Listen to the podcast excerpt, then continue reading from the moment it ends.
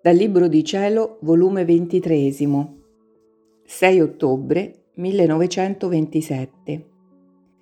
Come chi lavora nella divina volontà, lavora nelle proprietà divine, come forma il sole, come la divina volontà vuole trovare l'anima in tutte le cose create.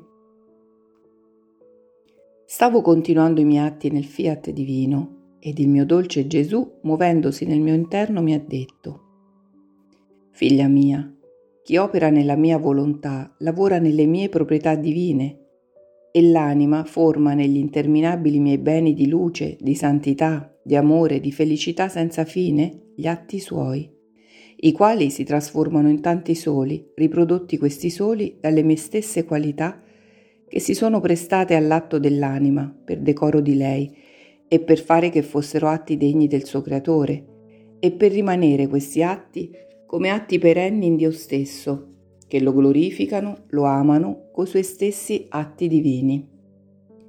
Onde Adamo prima di peccare formò tanti soli nel suo creatore per quanti atti fece.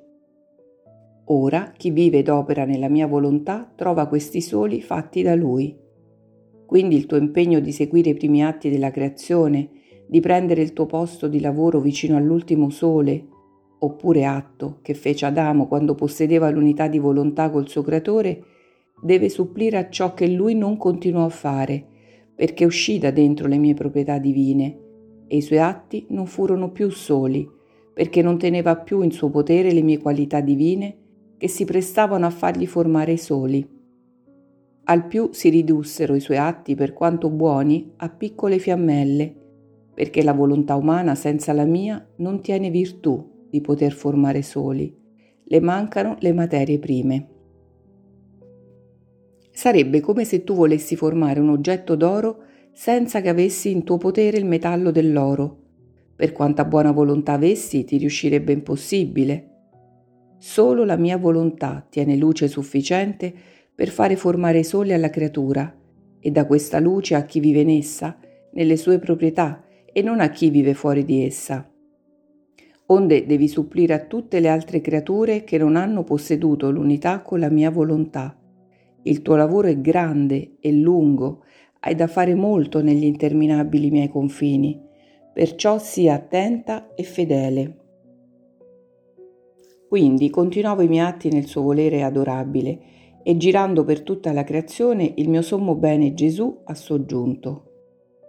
Figlia mia, come la mia volontà divina è sparsa in tutta la creazione, così tu, unita con essa, voglio trovarti in tutte le cose create, come sparsa in ciascuna di esse.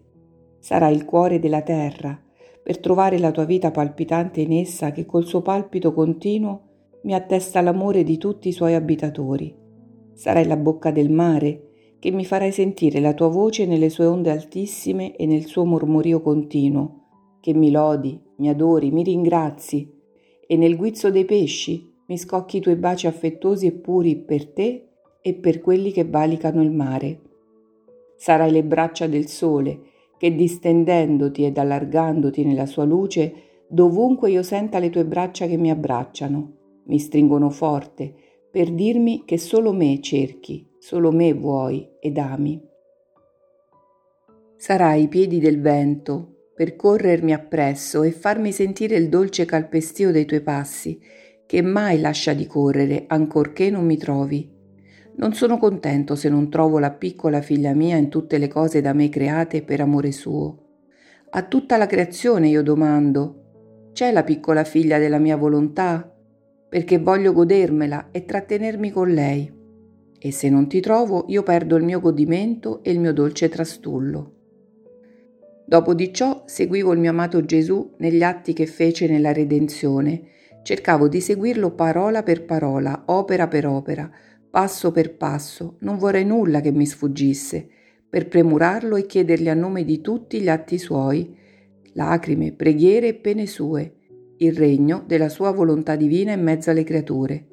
E del mio adorato Gesù mi ha detto, Figlia mia, quando io stavo sulla terra, la mia volontà divina che per natura regnava in me e quella stessa volontà divina che esisteva e regnava in tutte le cose create, Ad ogni incontro si baciavano insieme e sospirando il loro incontro facevano festa e le cose create facevano a gara per incontrarsi con me e darmi gli omaggi che mi convenivano. La terra, come sentiva i miei passi per darmi omaggio, rinverdiva e fioriva sotto i miei piedi.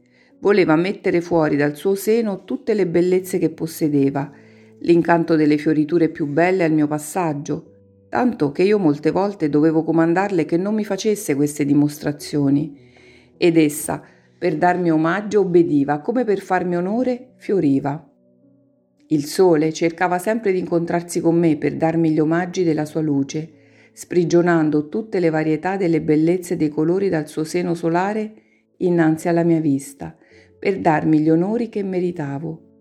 Tutto e tutti cercavano di incontrarmi per farmi la loro festa, il vento, l'acqua, fino l'uccellino, per farmi gli onori dei suoi trilli, gorgheggi e canti.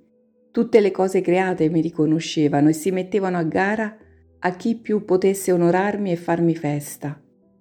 Chi possiede la mia divina volontà tiene la vista di conoscere ciò che appartiene alla mia stessa volontà. Solo l'uomo non mi conobbe, perché non possedeva la vista e l'odorato fino di essa. Dovetti dirglielo per farmi conoscere, e molti con tutto il mio dire neppure mi credettero, perché chi non possiede il mio volere divino è cieco e sordo e senza odorato per conoscere ciò che ad esso appartiene. Il non possederlo è l'infelicità più grande della creatura, è il povero cretino, cieco, sordo e muto, che non possedendo la luce del mio fiat divino, se ne serve delle stesse cose create per prendere gli escrementi che esse gettano e lascia dentro di esse il vero bene che contengono. Che dolore vedere la creatura senza la nobiltà della vita della mia volontà divina.